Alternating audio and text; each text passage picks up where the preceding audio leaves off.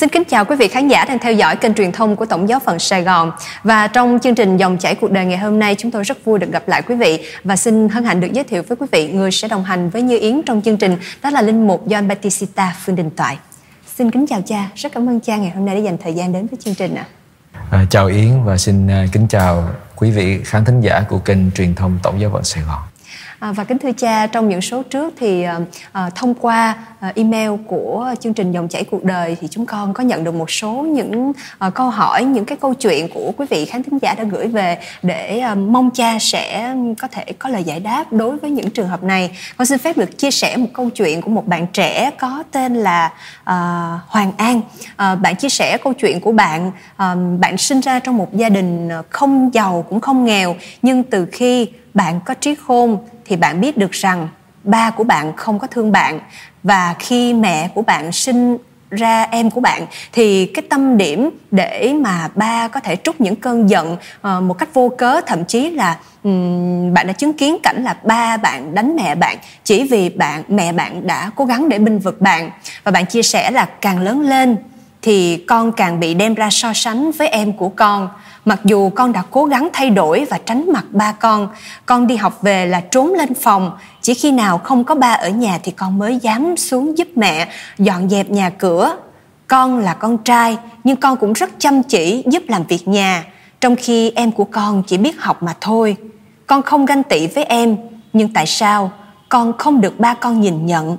Mẹ con thì rất buồn khi con và ba không thể hiểu nhau. Nay con đã học xong đi làm với một công việc ổn định, nhưng ba con vẫn không hài lòng về con. Mới đây, ba đã đuổi con ra khỏi nhà, còn nói con là đứa con bỏ đi. Con có quen với một cô bạn gái hiền lành và xinh đẹp, nhưng con lại sợ đưa bạn gái về giới thiệu với ba mẹ, thì ba con lại chửi con trước mặt bạn gái con, và con cũng không muốn bạn gái con bị tổn thương. Con kể câu chuyện và xin cha cho con lời khuyên, xin cha có một chuyên đề, con thương con ghét để đừng có người con nào bị sinh ra lại bị đối xử bất công như con Vâng, đó là cái câu chuyện mà bạn Hoàng An đã chia sẻ với chương trình à, và thông qua câu chuyện này à, con cũng xin phép được thay mặt bạn Hoàng An đặt ra một câu hỏi với cha à, tâm lý của những bậc làm cha làm mẹ vì sao lại có cái tâm lý phân biệt đối xử giữa những người con với nhau như câu chuyện của bạn ạ? À? À, cảm ơn Như Yến và xin cảm ơn bạn à, tác giả của bức thư trên À, trước tiên thì mình xin được à, chia sẻ cái nỗi niềm và cái sự cảm thông với những gì đã xảy ra với bạn. À, mình tin rằng tất cả đứa con nào cũng muốn được ba mẹ yêu thương một cách đặc biệt. Và khi mà à, kinh nghiệm rằng mình không được thương như là em mình được thương hay là kinh nghiệm rằng mình luôn luôn là tâm điểm của việc bị à, đối xử không công bằng đó nó để lại một cái vết thương rất là lớn trong tâm hồn của người trẻ của đứa con. Và nhiều khi cái vết thương đó không bao giờ xóa mờ được. Nên mình nghĩ rằng à, à, bạn An có thể sẽ đang rất đau khổ rất buồn nhiều khi à, tuổi thân nữa. Và mình cũng hy vọng rằng bạn sớm tìm được cái nguồn an ủi cũng như là hòa giải được với cái quá khứ của mình. À, tuy nhiên à, mình xin được à, nhân đây để chia sẻ một vài bài thực tế. À, mình nói cha mẹ con thương con ghét á, thì do cách mình nhìn nhận là nhiều. Tại vì cái chủ thể tiếp nhận cái uh, cái tình thương. Uh, nhưng mà nó có nhiều khả năng xảy ra. Thứ nhất là gì? Tất cả chúng ta không có ai được dạy làm cha làm mẹ. Chính khi làm cha làm mẹ mình mới được học làm cha làm mẹ chúng ta chỉ có thể quan sát bắt chước nhưng mà chúng ta không bao giờ kinh nghiệm thế nào là làm cha làm mẹ à, một cách thật sự dễ dàng khi mình có con.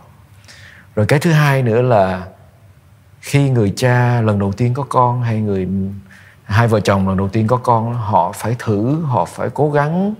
Và cái bối cảnh của một cặp vợ chồng mà mới sinh con mới lập gia đình rồi có con họ phải vượt qua rất là nhiều cái rào cản cái khó khăn cái thử thách. À, có thể là họ còn trẻ lúc đó họ mới lập gia đình họ chưa có kinh tế ổn định họ bị cái áp lực bên ngoài. Cái thứ hai nữa là họ không biết thế nào là làm người cha người mẹ tốt. Cái thứ ba nữa là nhiều khi họ cũng phải đối diện với cái áp lực của đứa con gây ra. Người ta làm một cái nghiên cứu đó là một số đứa trẻ nó sinh ra nếu nó quấy từ nhỏ thì nó tạo ra một cái khoảng cách giữa nó với ba mẹ nó. Tại ba mẹ nó mệt mỏi. Còn đứa trẻ mới sinh ra mà mỉm cười liền thì nó tạo ra cái sự thu hút.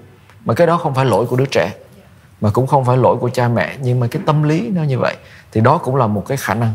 Vậy thì có nhiều khả năng xảy ra. Một là gì? Vì uh, người cha đang học người cha người mẹ đang học cách để yêu thương con và không biết dùng cách ngôn ngữ nào cho nó tốt nhất, vì đây là lần đầu tiên có con. Cái thứ hai, người cha, người mẹ có thể có những cái áp lực trong cuộc sống rõ ràng trong cái lúc có đứa con này. Nên nó, những cái khủng hoảng trong gia đình, khủng hoảng ờ, đối với gia đình chồng, gia đình vợ, khủng hoảng về tài chính, khủng hoảng về công việc cũng có thể tạo ra cái áp lực trong lúc họ chăm sóc con của họ. Nhiều khi cái chuyện ờ, giận cá chém thớt cũng có thể xảy ra. Ví dụ như là đi làm uh, mệt nhọc bị áp lực bị căng thẳng cũng có thể về. Rồi qua cách phản ứng nào đó cũng có thể trút lên con của mình khi mà con của mình không có không có uh, hành xử như mình mong đợi. Chẳng hạn vậy. Rồi cái thứ ba nữa là gì? Là khi chính người cha người mẹ đó uh, không cảm nghiệm được cái tình thương với với con do con có một số cái tố chất nào đó cái tính cách nào đó nó không phù hợp nó không hợp với người cha không hợp người mẹ. Mỗi chúng ta ai cũng có cái tính hợp với người này hợp với người kia hơn. Chẳng hạn vậy. Thì những cái yếu tố đó nó có thể vô hình chung tạo ra những cái ngăn trở khách quan. Là mình nhìn vào thì mình thấy nó có thể ngăn trở khách quan để uh, tạo ra cái xung đột giữa cách truyền đạt tình thương giữa người cha người mẹ với con của mình. Rồi bây giờ quay lại với trường hợp của bạn an. À, mình có thể dựa trên đó, mình đâu, không biết hết được câu chuyện. Nhưng mà nếu nhìn lại thì chúng ta có thể đầu tiên là cảm thông cho hoàn cảnh của bạn.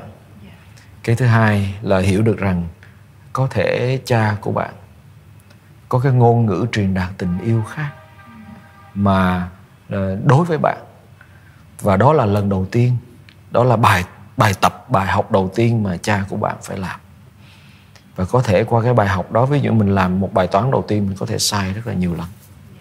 Và có thể là cha của bạn có phạm cái sai lầm vì là con người mà. Không có người cha người mẹ nào hoàn hảo hết. Và có thể vì thế nên rút ra được cái sai lầm đó để không phạm lại với đứa em. Đó cũng là cách để chúng ta hiểu và thông cảm cho cha mẹ của mình. Dĩ nhiên không thể nói rằng là cái vết thương đó nó, nó, nó không quan trọng. Cái vết thương bạn bị kinh nghiệm đó, nó rất là quan trọng, nó rất là đau đớn, rất là buồn.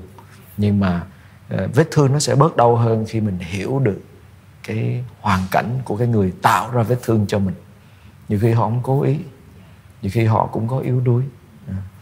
Cái điểm thứ ba nữa là mình nghĩ ờ, bạn cũng có thể tập hòa giải với cha của mình.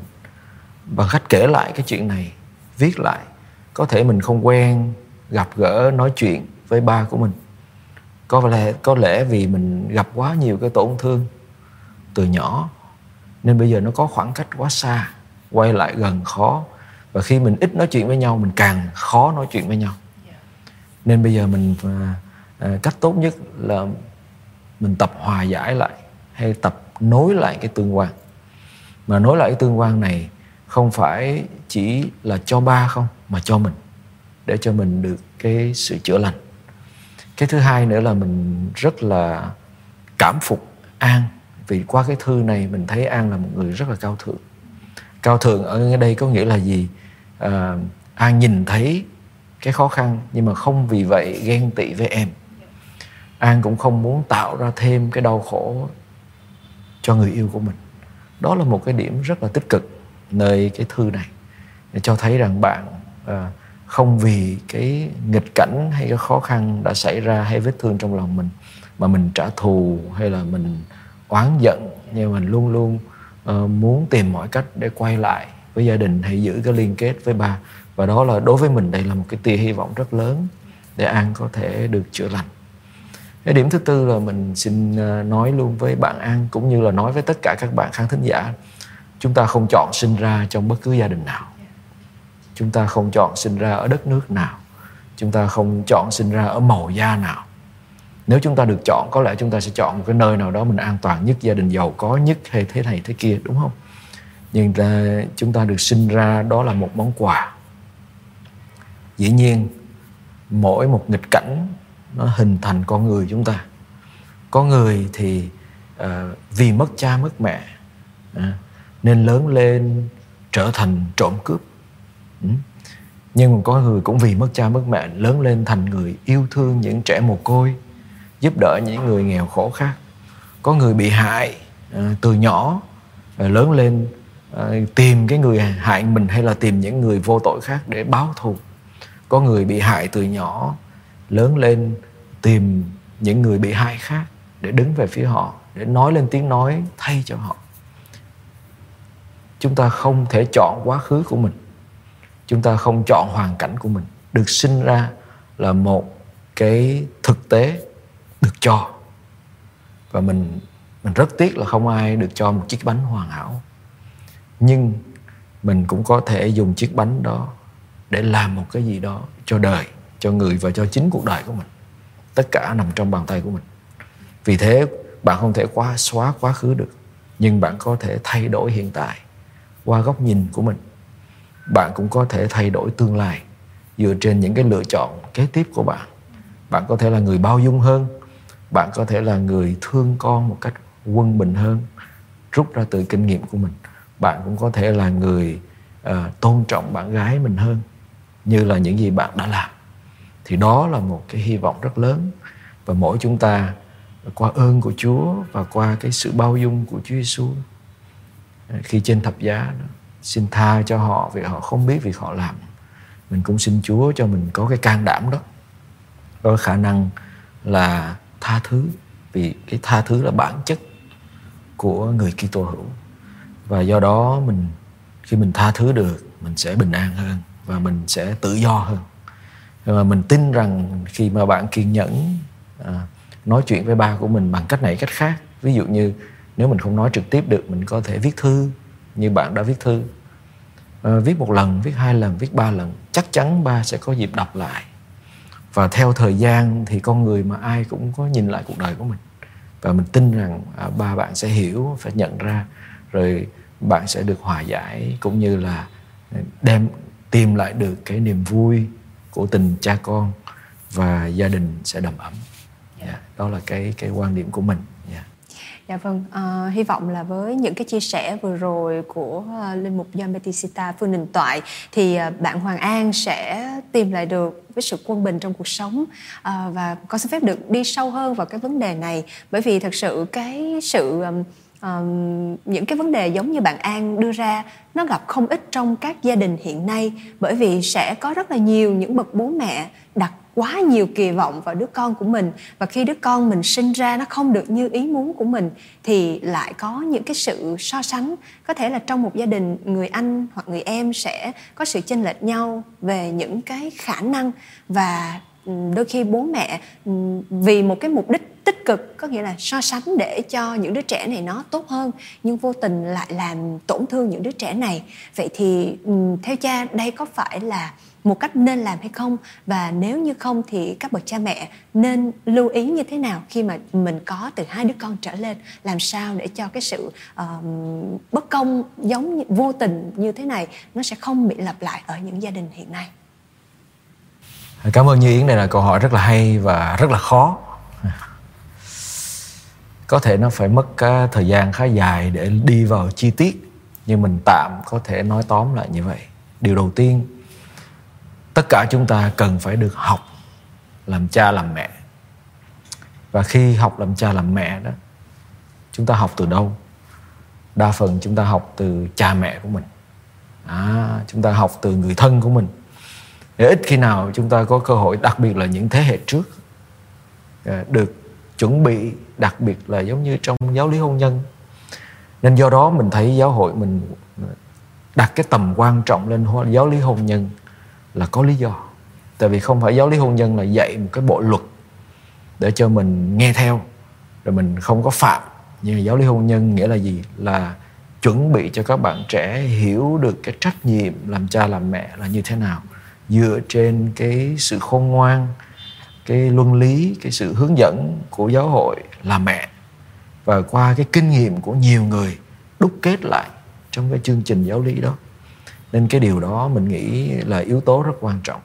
Mình thấy nhiều bạn trẻ và thậm chí nhiều thế hệ trước đó thế trẻ à, các anh chị thế hệ trước cũng vậy giáo lý hôn nhân giống như là một cái cái à, cái việc phải làm để kịp à, làm đám cưới thôi. Nên học cho qua hoặc là tìm cách rút ngắn nó hoặc là thậm chí là không để ý không lưu tâm đến nó. Cũng có thể là nhiều khi hồi xưa giáo hội mình chú trọng với lề luật nhiều quá không có cho một cái góc nhìn một cách sâu và tổng thể hơn trong việc chuẩn bị làm cha làm mẹ làm vợ làm chồng là như thế nào. Nên do đó đức giáo hoàng trong uh, thời gian gần đây đó khi đồng hành với các gia đình trẻ đó ngài mời gọi các linh mục và giáo hội thật sự uh, phân định với các bạn trẻ và giúp cho các bạn trẻ có một cái chương trình chuẩn bị mình tốt hơn để mình tự do hơn. Cái đó là cái điểm mà mình mời gọi các bạn phải lưu tâm. Cái điểm thứ hai mình nghĩ uh, uh, là vấn đề của các bậc cha mẹ đó. Thật ra đó ai trong chúng ta cũng có một lý tưởng. Và đôi khi có nhiều bậc cha mẹ đó đánh mất lý tưởng của mình vì hoàn cảnh. Nghĩa là gì? Mình không cuộc đời của mình mình không đạt được lý tưởng mình mong muốn. Có thể có bậc cha mẹ muốn mình làm bác sĩ à, muốn mình đi tu muốn mình à, làm ca sĩ diễn viên chẳng hạn vậy. Nhưng mà vì hoàn cảnh này đó kia hoặc là vì khả năng mình không làm được những chuyện đó rồi tự nhiên trong vô thức hay là trong ý thức tiềm thức gì đó họ áp đặt cái khao khát này lên con của mình. Mình muốn con mình thực hiện ước muốn của mình mà khi mình muốn con mình thực hiện ước muốn của mình thì mình không cho con mình là chính nó, mà mình muốn con mình là bản sao của mình. Mà khi mình muốn con mình là bản sao của mình là mình mình sai lầm. Tại vì con, đứa con của mình, nó có thể giống mình, nhưng mà nó không thể nào là bản sao của mình được. Đó. Và do đó mình sẽ làm giới hạn cả cái cái ơn gọi à, mà Chúa trao cho con của mình. Nhiều khi mình muốn nó đi đường này, mình muốn nó đi đường kia, nhưng mà nó không được gọi như thế ví dụ như mình có một công ty rất là lớn mình muốn con mình lớn lên thay thế mình lãnh đạo công ty đó chẳng hạn mà con có thể nó không thích cái đó nó thích học opera thích học hát vì nó hát nó thấy cuộc đời nó có ý nghĩa hơn. Hoặc là con mình muốn con mình làm bác sĩ nhưng mà nó không muốn làm bác sĩ nó muốn đi tu. Hay là mình muốn con mình đi tu vì mình đi tu mình không được. À, mình đi tu mình bị về vì hoàn cảnh này kia mình đi về sau bây giờ sau này mình muốn con mình phải đi tu thế mình cái đó thực sự là cái bất công cho các các em cái giới trẻ bây giờ. Và chính cái đó nó tạo ra cái xung đột trong gia đình. Do đó mình nghĩ rằng à, điều tốt nhất là mình cùng phân định với con. Mà phân định với con là gì? Là từ nhỏ cha mẹ đã biết con mình nó có những cái năng khiếu gì. Rồi từ đó tạo cơ hội cho con nó phát triển năng khiếu đó. Và nó đam mê khả năng khiếu đó. Và khi cái gì nó lớn lên với sự đam mê và với năng khiếu nó có thể phát triển rất là tốt với cái đó và cái thứ hai nữa để mình đỡ có bị cái lôi vào cái việc là làm cho con mình thành bản sao của mình. Nhiều khi cái bản sao đó nó lại không có bền vững. Đó, đó là cái cái điểm thứ hai mình muốn chia sẻ.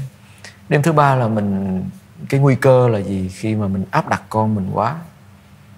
À, thì có nguy cơ là con mình nó nó sẽ thành cái người ái kỷ. Nghĩa là nó nó cho rằng chỉ có nó mới có thể đem lại niềm vui cho cha mẹ nó. Ừ. Và cha mẹ nó phải phải quy phục cái nhu cầu của nó để nó nó lớn lên với cái việc là nó đem lại cái uh, cái sự thỏa mãn cho cha mẹ.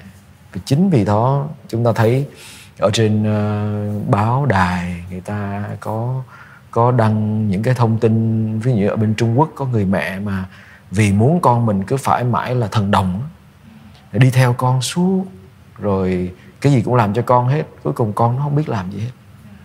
Nó chỉ biết một chuyện là nó làm toán thôi. Và cuối cùng chính cái đó làm thất bại trong cuộc đời của nó. Chúng ta cần phải biết rất nhiều thứ.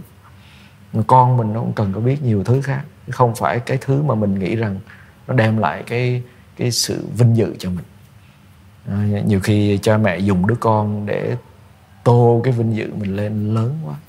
Và cái thất bại của đứa con ba mẹ không chấp nhận được. Mà thực tế là bất cứ chúng ta bất cứ ai trong chúng ta cũng bị thất bại. Chúng ta yếu đuối. Chúng ta sẽ không thất bại cách này cách khác. Nhưng những cái thất bại mới chính là cái nền tảng làm cho mình thành công. Mình trưởng thành lớn lên hơn. Do đó chúng ta phải can đảm để cho mình đối diện và lớn lên từ những cái đó và cả cho con của mình nữa. Và ờ, cuối cùng thì mình nghĩ rằng ừ, sai sót là một chuyện có thể xảy ra bất cứ ai làm cha làm mẹ. Tuy nhiên ờ, khi mình biết được điều đó thì mình phải tập ờ, rút lui hay tập dừng lại, tập suy nghĩ lại. Và mình nghĩ cái đặc biệt hơn nữa là gì? Cha mẹ cũng cần phải can đảm xin lỗi con cái nhiều khi mình mình có cái tự ái người cha người mẹ luôn luôn nghĩ rằng là tôi làm cha làm mẹ tôi lớn rồi tôi, tôi không bao giờ là người có lỗi không bao sai lời cha lời mẹ nói là luôn luôn đúng. Nhưng mà chính cái đó nó lại tạo tổn thương. Cái lời bố mẹ xin lỗi con vì đã nghĩ sai đã hiểu sai về con đã gây áp lực cho con. Cái lời nói đó cũng chính là cái cái việc mà mình có thể chữa lành cho con nhanh nhất tốt nhất. Và nó tạo cái gắn kết với con cái mình tốt nhất. Yeah. Dạ. Vâng rất là cảm ơn những cái chia sẻ của cha dành cho các bạn và hy vọng là uh, với những lời chia sẻ vừa rồi thì um, không chỉ bạn Hoàng An mà tất cả những ai đang ở trong cái hoàn cảnh như thế này hoặc là những bậc làm cha làm mẹ đang đứng trước một cái thách thức là sẽ trở thành những uh, người xây dựng một cái mái ấm mới thì cũng sẽ tự rút ra được cho mình những cái kinh nghiệm và nếu như quý vị có bất cứ thắc mắc nào xin đừng ngần ngại và gửi thư về cho chúng tôi thông qua hộp mail là chương trình dòng chảy cuộc đời a gmail.com rất cảm ơn quý vị đã đồng hành cùng với chương trình. Và một lần nữa rất là cảm ơn cha đã dành thời gian đến với chương trình của chúng con ạ. Cảm ơn Nhi xin cảm ơn các bạn khán thính giả của chương trình dòng chảy cuộc đời trên kênh truyền thông tổng giáo phận Sài Gòn. Và kính thưa quý vị, chương trình dòng chảy cuộc đời của chúng tôi ngày hôm nay xin phép được khép lại tại đây. Rất cảm ơn sự đồng hành của quý vị.